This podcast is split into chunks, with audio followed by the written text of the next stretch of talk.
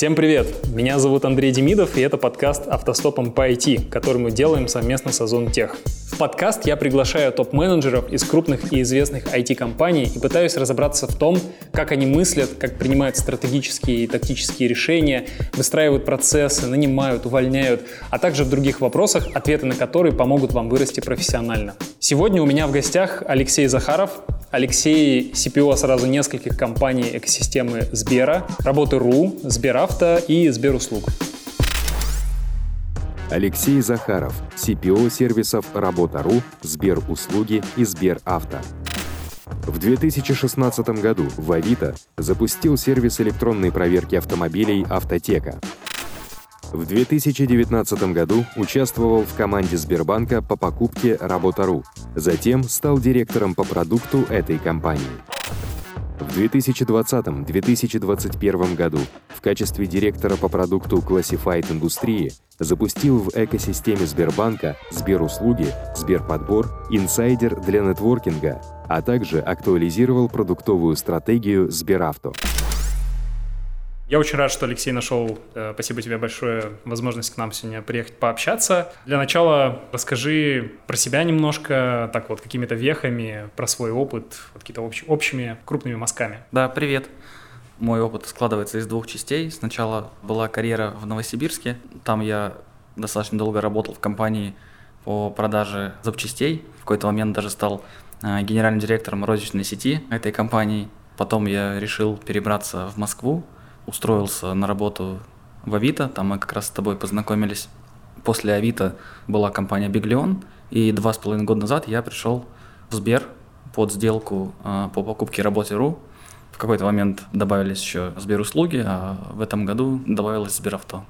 Для начала, так как у нас подкаст э, про топ-менеджмент, вообще опыт работы топом, и нас слушает абсолютно разная аудитория, то есть и ребята, которые опытные, и начинающие. Наверное, немножко контекст добавим. Вот ты директор по продукту, CPO, ну, по-разному, да, это называется, там, кто-то на LinkedIn пишет CPO, кто-то mm-hmm. там директор по продукту. Вот, но у тебя она даже роль э, выше, то есть ты отвечаешь за других CPO, то есть ты как бы CPO и CPO.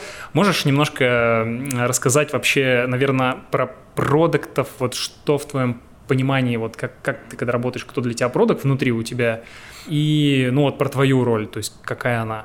Окей, ну смотри, а, действительно, структура выглядит следующим образом. Так как у меня есть несколько продуктов, то а, у этих продуктов есть а, Head of Product, и, соответственно, моя команда – это команда Head of Products.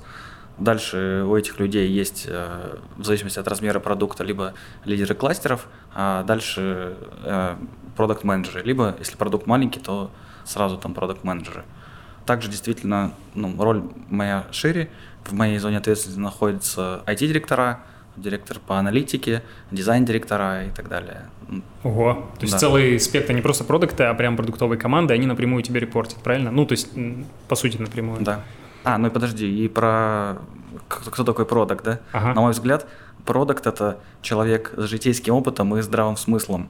В контексте этого интересно, а как ты отбираешь продуктов? Наверное, так, так сформулирую вопрос. Вот для меня лично, как каждый раз, когда я сталкиваюсь с задачей э, нанимать продуктов, я как-то морально сразу готовлюсь к очень тяжелому процессу, огромный отбор. То есть, когда mm-hmm. я был в Юле CPO, я там за полгода порядка 200 человек отсобеседовал, чтобы нанять там двух-трех. Вот как ты подходишь к выбору продуктов, к отбору? Ты сказал про то, что они там mm-hmm у них есть базовые требования. Вот расскажи, как, как ты Давай. подбираешь?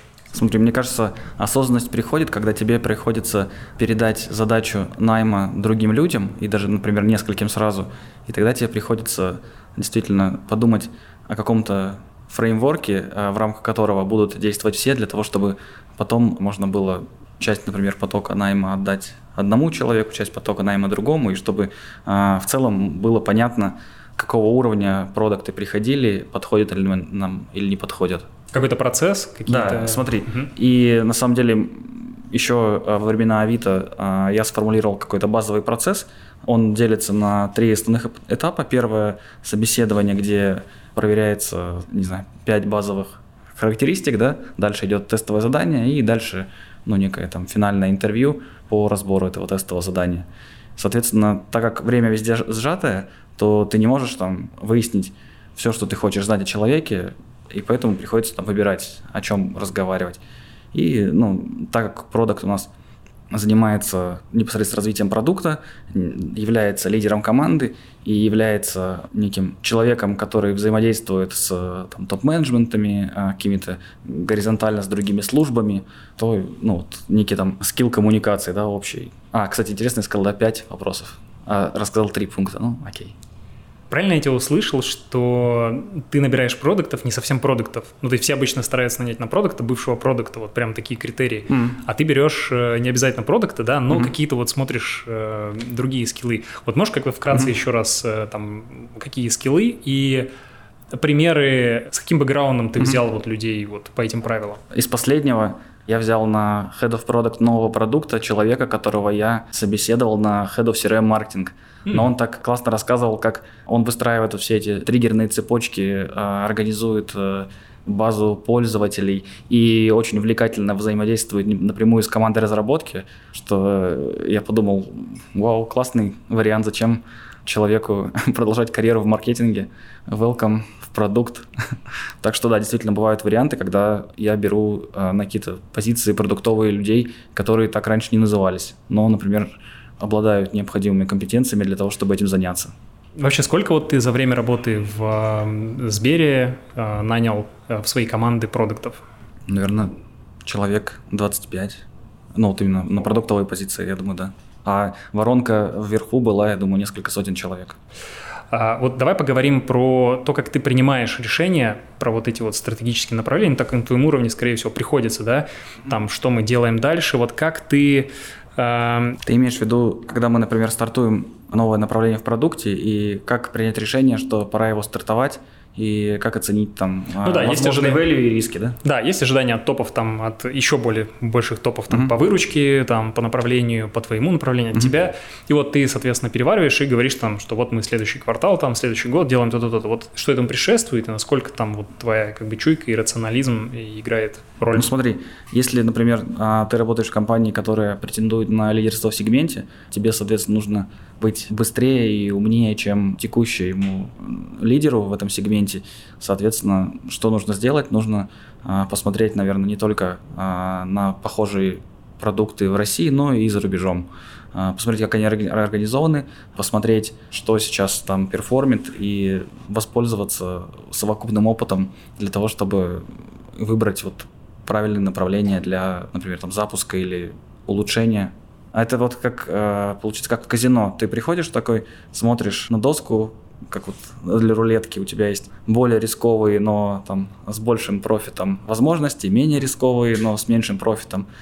И вот посмотрев, что происходит на рынке, что происходит у тебя, что происходит у конкурентов, ты ну, неким образом делаешь ставки Расскажи, как ты выстраиваешь работу у себя в команде. Ну, то есть у тебя большая команда, тебе нужно контролировать э, там, что ребята делают, отвечать. Стопудово к тебе приходят сверху, задают какие-то вопросы, в которых ты, ну, не знаешь там статус, ты там говоришь, я узнаю, вернусь. Вот, э, расскажи, как, какие есть, может быть, в общих чертах практики, там какие-то процессы. Ну, смотри, мне кажется, здесь следующая составляющая. Первое – это выстраивание процессов, потому что только выстроенные и каким-то образом формализованные процессы можно потом масштабировать. Что я имею в виду? Когда у тебя, например, там одна-две команды, ты можешь выехать на каких-то своих лидерских качествах и там взять флаг и побежать вперед всех, то когда у тебя а, уже там несколько продуктов, а в них уже там пара десятков команд, так уже не получится, и, соответственно, тебе нужно придумать какие-то процессы, которые, с одной стороны, позволят тебе в дальнейшем масштабировать продукты команды, которые будут у тебя в зоне ответственности. С другой стороны, с этим ну, нельзя перебарщивать, э, потому что люди могут это воспринять как излишнюю бюрократию, невозможность для раскрытия талантов и так далее. Вот где-то вот на балансе между вот этой бюрократией и какими-то исполняемыми процессами нужно вот находить как-то точку. У меня, смотри, у меня получается три уровня планирования и отчетности. Первый уровень планирования стратегический, когда мы формулируем продуктовую стратегию на год, три, пять лет соответственно, там мы формулируем... Типа вся команда собирается, все команды едут mm. там за город? Нет, наверное, э, стратегический уровень все-таки определяется командой топов, да? А, а не... То есть команда а... едет за город, там, да. Ваня, Биски. Да, да, да. Вот, дальше на базе вот этого стратегического плана, например, годового, раз в квартал формируются фокусы направлений команд э, ну, в виде OKR, И на операционном уровне есть э, там менеджмент-митинги, продуктовые синки. И очень важно, чтобы на каждом уровне была необходимая формализация и необходимое описание этих процессов для того, чтобы ты мог сделать, не знаю, там, 5 продуктовых стратегий, не знаю, 20 океаров разных команд, да, и там еще больше разных менеджмент-митингов. Везде должны быть э, какие-то формализованные адженды, э, формализованные правила. А как часто у тебя бывает, что вот у тебя все такое описано, есть, а потом прилетает кто-то из топов там или как-то вот снаружи говорят, надо делать вот это. И ты понимаешь, что либо это все пошло по одному месту, или нужно там все корректировать. Вот как ты это отрабатываешь, если случается нет, как с этим работаешь? Слушай, ну, мне кажется, решение данной задачи кроется привлечение этих самых топов на этапах планирования. Чем больше а, они имеют возможность вступить в дискуссию и высказаться, и получить развернутую там, обратную связь о том, что мы делаем, почему и что мы не делаем, вот в этапы планирования, когда планируем год, когда планируем кварталы, тем меньше у них остается возможности а, прилетать и предлагать что-то неожиданное. Потому что в этих а, ну, океарах, условно, было их участие не меньше, чем у продуктов. А, у меня в каждом продукте есть PMO, ну, Product Management Assistance, да, человек, который фактически а, является, там, не знаю, General Project Manager, только его проект — это процессы в командах. И он такой оунер процессов, и идеальный вариант, когда он собирает как раз продуктов, они вместе все решают и говорят, мы вот это изменили, теперь у нас так будет. Его задача сделать так, чтобы процессы жили не в навязанном стиле, а в осмысленном и ну, все должны договориться, что процесс такой. Ну вот, например, сейчас а, в Сберавто а, после того, как мы перешли на стадию масштабирования, мы сразу команду увеличили, там, условно, x2 за последние там, пару месяцев. Пришло очень много людей. И, соответственно, мы в основном нанимаем людей синер уровня, и они говорят там, вот каком-нибудь там провайдере у нас были классные там системные аналитики, а другие говорят, а у нас там в каком-нибудь e-commerce были классные скрам-мастера, там, или давайте, я говорю, нет, ребят, смотрите, я не против э, ничего из этого по отдельности, но вы должны теперь вот вместе э, сесть и договориться, что у нас э, будет, э, какие нюансы да, процессов, а чего не будет, и нельзя, чтобы там у одних потом появились одни там, не знаю, как, какие-то процессы, какие-то роли, а у других они не появились. И вот они договариваются. Прикольно. У нас в Озоне тоже есть похожая штука, только они комитетами мы называем. Когда собирается там, допустим, продуктовый комитет, и умные ребята, типа, угу. сидят, обсуждают, какие проблемы, какие процессы выстроить, тоже отзывается. Ну, Слушай, а... Я добавлю, что процессы, например, между там, работой РУ и Сберавто у меня отличаются, и это нормально, потому что в одной компании работают одни люди, в другой друг, другие, они между собой а, договорились, им комфортно работать там с, ну, в процессах, которые между собой отличаются. Но это ничего страшного. А сколько примерно сейчас вот для понимания команды там авто, услуг и работы РУ, соответственно? Коммерческая тайна. О, окей. ну, в районе там типа 200-300 тысяч, там, чтобы ну, хотя бы суммарно, понимать. Суммарное количество людей вот в этих во всех продуктах больше 300 человек. Ну, угу. продукт IT. Слушай, у меня такой еще вопрос, вот как э, бывший CPO, к текущему CPO, а, вообще вот ты к этому шел, тебе предложили роль CPO, ага. и ты такой, ух, да, наконец-то я там стану CPO. Слушай, наверное, мне всегда нужно, ну, нравилось что-то создавать или улучшать, и я тогда не знал, что эти люди называются продукт-менеджерами. Соответственно, наверное, из, из, ну, исходя из моего там, бэкграунда и интересов, э, мой путь был как раз в продукт IT, и закономерно, наверное, я в какой-то момент стал CPO, потому что это ну, некий там верхний грейд э, в этой отрасли. Я вот э, здесь э, со своей стороны подкину, вот в моем понимании, когда ты понимаешь, что ты уже перерос и, скажем так, будучи на другом уровне, управляя людьми, помогая им работать, ну, то есть когда уже твоя задача не чтобы ты сам работал, а чтобы у тебя все работало, и ты понимаешь, что ты действительно можешь быть гораздо эффективнее, масштабируя себя, свой опыт. Вот у тебя, наверное, такой же был, да, переход? То есть ты понял, что твоя эффективность, она будет больше на следующем уровне, правильно? Mm-hmm. А, я понял. Ты говоришь э, про э, развилку, которая случается там у каждого специалиста, когда ты можешь вырасти условно в супер-синьор специалиста, который да. мастерски сам работает руками, либо ты переходишь в people management и начинаешь... Э, да. Не знаю. Мне кажется, что в начале карьеры у меня была какая-то сложность или там слабая сторона как раз в управлении людьми, но меня это очень сильно привлекало, и несмотря на то, что были какие-то определенные проблемы, я все-таки ну, не отступал и продолжал учиться тренироваться и становиться челлендж, челлендж лучше, такой, да, да? да. Круто. Какие ты можешь э, вспомнить два каких-нибудь epic fail а, на которых ты научился? Ну, знаешь, mm-hmm. бывает что-то происходит такое, mm-hmm. вроде бы, блин, кошмарно, там ты ошибся, там бывает люди деньги теряют, бывает там выбирают неправильную компанию, там теряют время но это настолько сильно на них сказывается, что ну, они очень ценят этот опыт. Вот, может быть, вспомнишь две, два каких-нибудь таких фейла? Первое, о чем хочу рассказать, это про внимание к мелочам.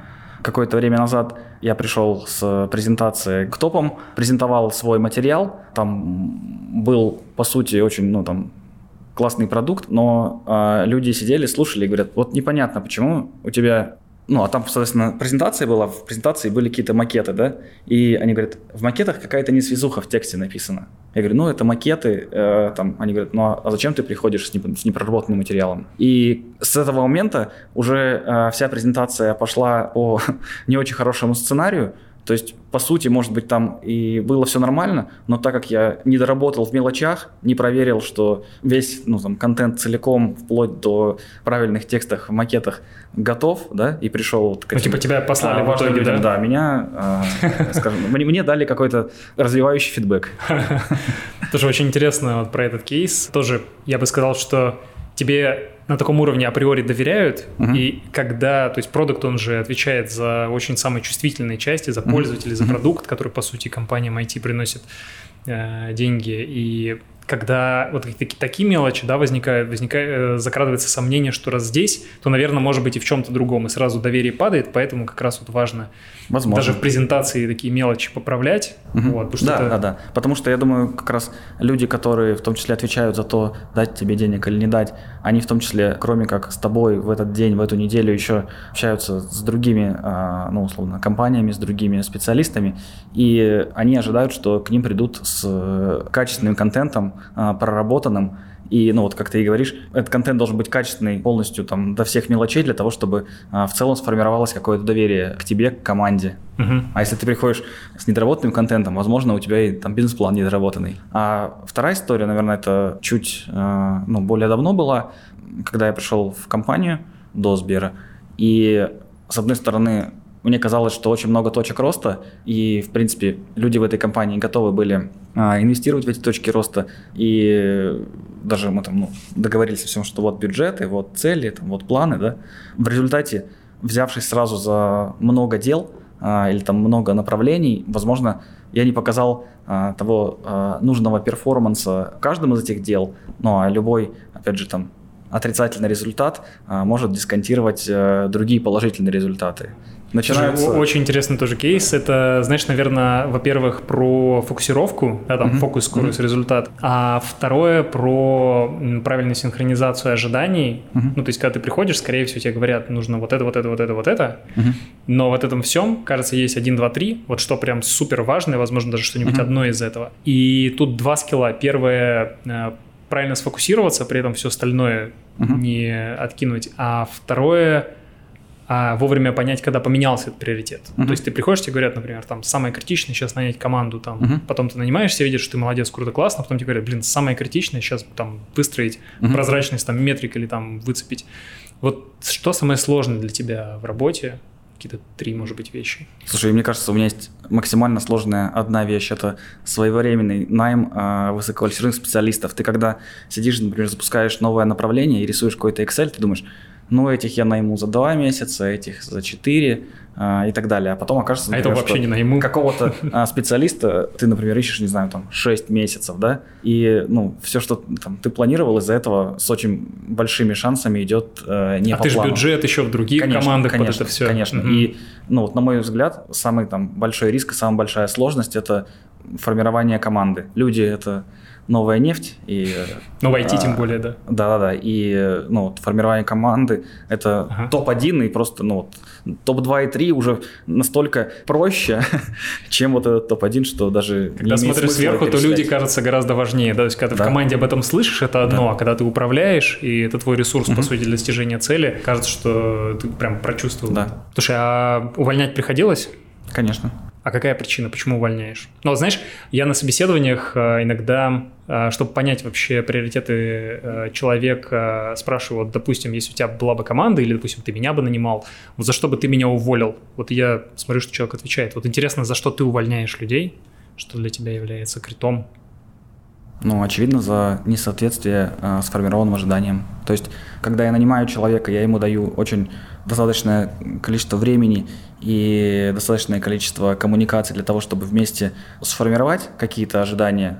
Ну, то будь, ты... будь то темп развития, будь то какая-то, не знаю, там, а, ну, то есть ты с ним садишься, сначала формируешь план, да. после этого обязательно с ним даешь да. обратную связь, и если он регулярно, да, да. то есть получается систематически не оправдывает эти ожидания. Да.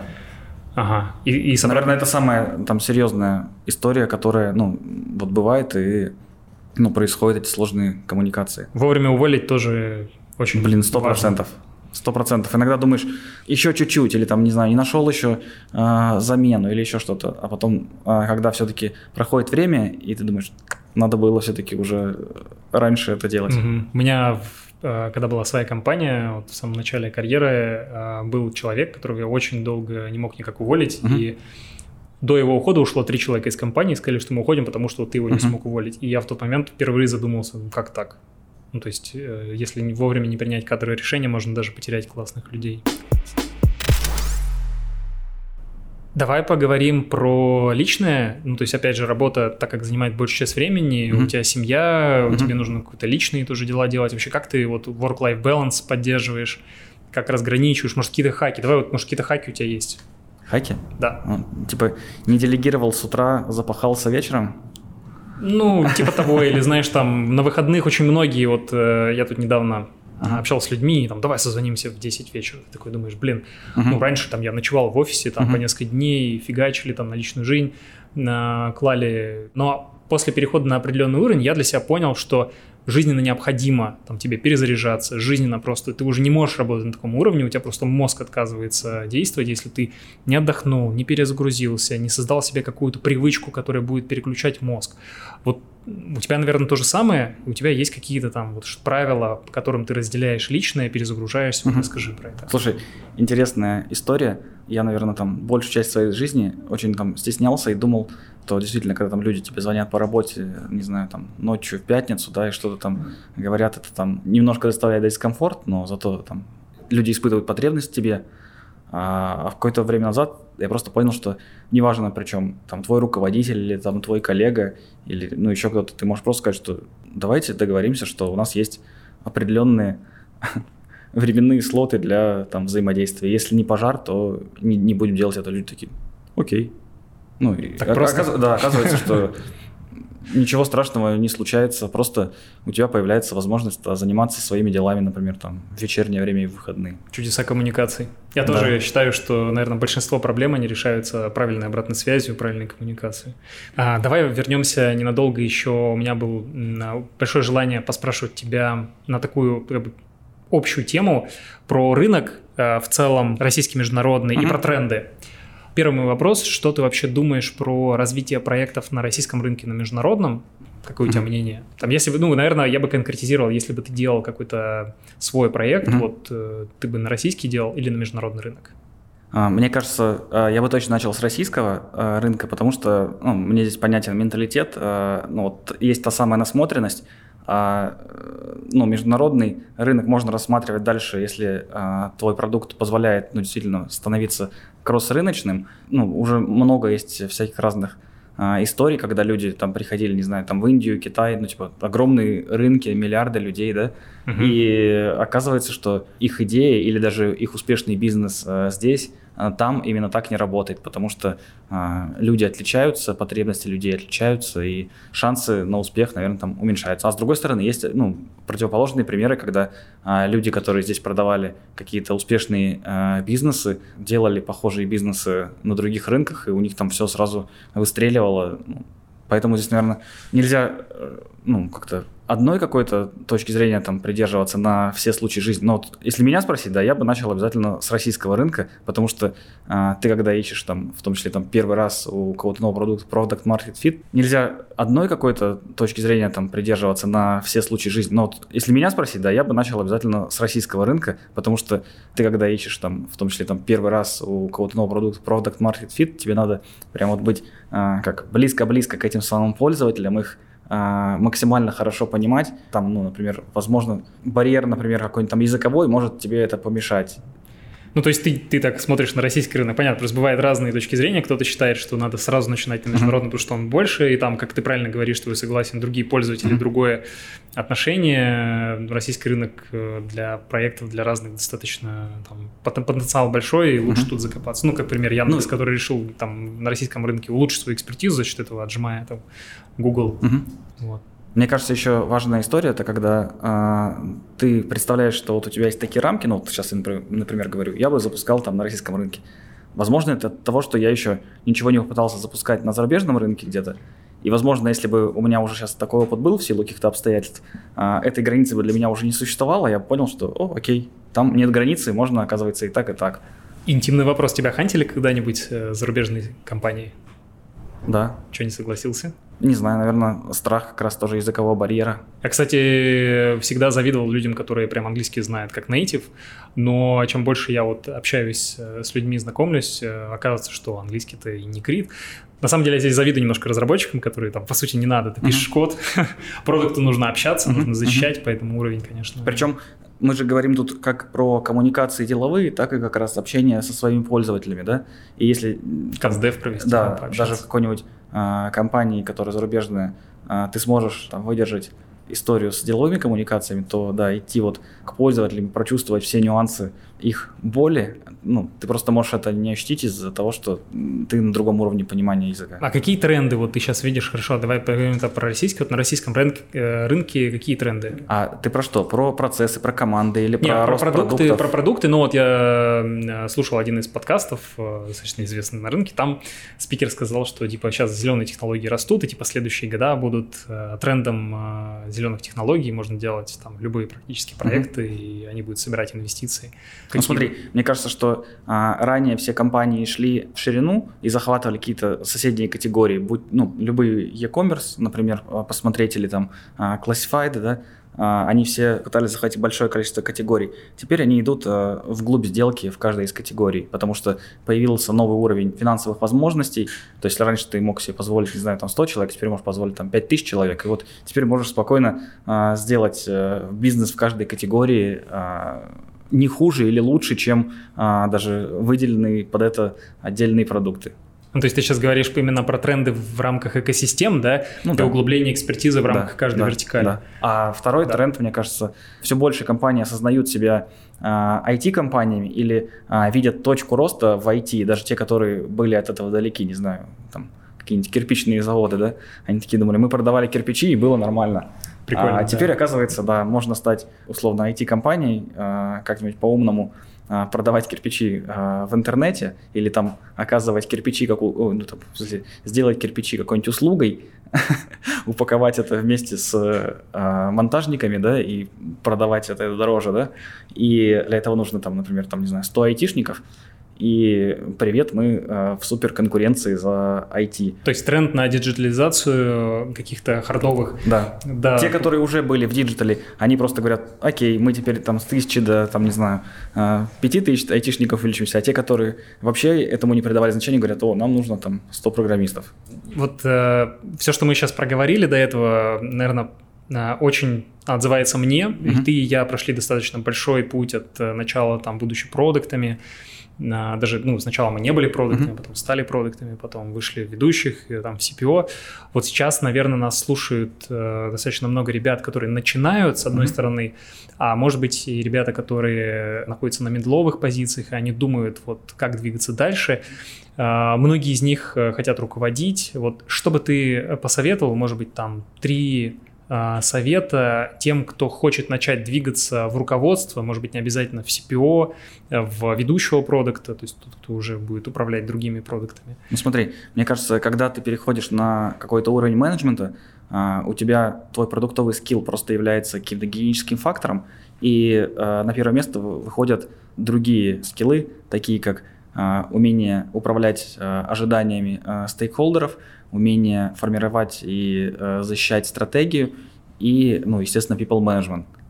И, ну, как мне кажется, вот путь от senior product менеджера до, например, там CPO, кажется вроде один шаг, а на самом деле гигантский. Потому что все, тебе говорят, ну, там понятно, что ты точно можешь как-то с командой там, из 10 программистов куда-то добежать, но теперь у тебя появляются люди, которые спрашивают э, с тебя не за фичи, а за рост бизнеса.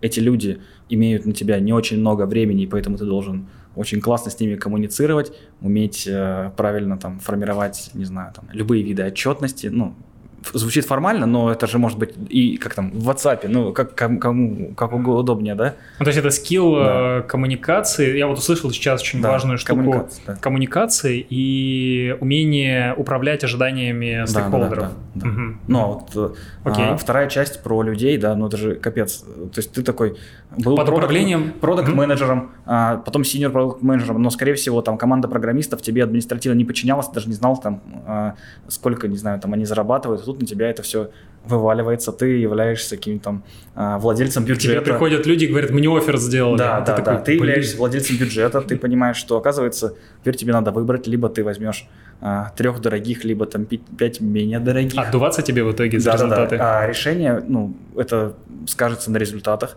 А потом, да, действительно, а, люди скажут, «А теперь у меня есть офер. Как этому учиться? Ну, то есть вот человек хочет выйти, он понимает, что, окей, там с, пип, с коммуникациями он может как-то прокачаться, начать э, уже на текущем месте uh-huh. ходить и пробовать эту uh-huh. роль. А как в people management прокачаться?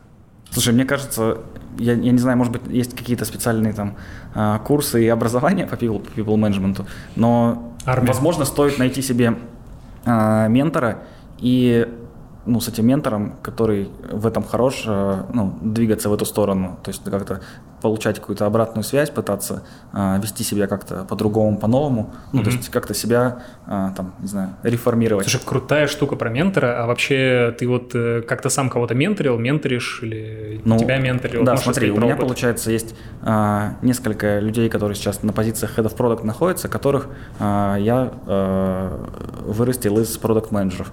И, соответственно, ну вот я точно вижу, что э, самая большая сложность у них вот как раз э, в этих блоках, да. У меня есть такая гипотеза, что на самом деле не все э, могут даже научиться какому-то стратегическому вижену. Да. Ну, то есть очень часто люди, когда идут на уровень там CPO или лида, э, вот это очень важно, ты говоришь про стратегию, и ну не получается у людей. Uh-huh. А, вот как это тоже прокачать? То есть э, у меня у меня у самого есть некий там э, рецепт, что ну то есть надо просто как это хеликоптер view mm-hmm. чаще делать и стараться там даже если ты отвечаешь за маленький продукт пытаться рисовать стратегию, то есть идти ее защищать, ну экспериментировать. Вот у тебя есть какой-то тоже так, свое? А, есть же другой подход. Ты можешь а, стараться до гигиенического уровня дотянуть а, все свои скиллы, которые у тебя хромают, либо а, зайти в команду к человеку, у которого, например, а, есть эти скиллы и продолжать качать свои э, сильные стороны, да, и тогда у тебя просто, например, э, человек, который за стратегию отвечает, будет, например, э, отдельным, а ты, например, там научишься э, управлять ожиданиями стейкхолдеров и быть классным лидером, руководителем для команды очень требовательных специалистов, и такая команда будет, может быть, там более успешна, чем если ты научишься все делать там наполовинку. Круто звучит. Обычно в роли стратега выступают руководители. Звучит как нанять себе правильного руководителя, прийти в правильную команду, где он будет вот помогать тебе со стратегией, а ты будешь закрывать э, своими сильными сторонами все остальное. Ну, не могу сказать, что прям, как ты говоришь, обычно. Я не замечал такой тенденции. Ну, то есть я видел, что, наоборот, везде по-разному. И, наверное, конечно, стратега ты себе а, в подчинение там ну, да, а, вот мало звучит... вероятно наймешь, да, но это может быть, условно, команда какая-то горизонтальная. Вот если бы у тебя была возможность вернуться на лет, например, 10 назад, когда там начиналась твоя карьера в целом, что бы ты по-другому сделал, вот что бы ты сказал, сделай mm-hmm. себе по-другому из прошлого, ну, кроме как mm-hmm. купи биткоина? Я бы а, раньше переехал в Москву и раньше перешел бы в IT-компанию. Круто, да, я, наверное, бы тоже себе такой совет в самом начале бы дал. Классно. А, слушай, и, наверное, ты ну, постоянно там что-то читаешь, что-то смотришь. Uh-huh. Что бы ты посоветовал а, начинающим продуктам читать, чтобы прокачивать свои скиллы? Давай, ну, у меня есть наверное, пара беспроигрышных вариантов. Первое, конечно, надо прочитать, а если давно читали, перечитать Ильяху Голдарда «Цель». На мой взгляд, это лучшая менеджерская книжка. Вторая история, наверное, ну, вот, а стартапа, да, и, ну, потому что мы много чего запускаем или модифицируем, должны действовать быстро, и, мне кажется, классная книжка «Running Clean» называется, Эш Мейера, ее написал, она такая, ну, можно сказать, брошюрка, там 60 или 80 страниц, но очень а, классно и по делу, и по шагам разложено, что и как делать, чтобы действовать быстро, чтобы иметь большие шансы на выживание, а, ну, с точки зрения стартапа. Всем, а, кто, например, ко мне в команду приходит, я советую обязательно прочитать, опять же, небольшую книжку от Scrum Track «Введение в OKR», или как там, да, OKR да, для да, начинающих. Да. Мне кажется, чтобы очень быстро синхронизироваться о том, что мы под этим всем понимаем, очень полезно ну, ее прочитать. Там есть какие-то базовые понятия, базовые подходы, опять же, там до 100 страниц, и ты сразу начинаешь быть в одном информационном поле со всеми. Да, очень прикольно, я тоже люблю эту книжку. Мне когда-то э, Ман Иванов Фербер попросили помочь в переводе «Измеряя самое важное» книжка. Вот, я им помогал в терминологиях. Э, тоже, кстати, рекомендую, она прям вот причесывает, если есть кто-то, вот, кто не понимает, особенно руководители, стейкхолдеры, она прям выравнивает э, контекст. Спасибо, что были с нами. Если вам понравился этот выпуск, ставьте оценки в Apple подкастах и на других платформах. Подписывайтесь на нас, чтобы не пропустить новые выпуски. У нас также есть YouTube-канал Озон Тех, где выходят видеоверсии подкастов. И если вы ищете работу в IT, то в описании выпуска есть ссылочка на вакансии в Озон Тех. Смотрите вакансии, откликайтесь, рассказывайте друзьям, коллегам, продолжайте узнавать что-то новое, прокачивать свои навыки. Пока!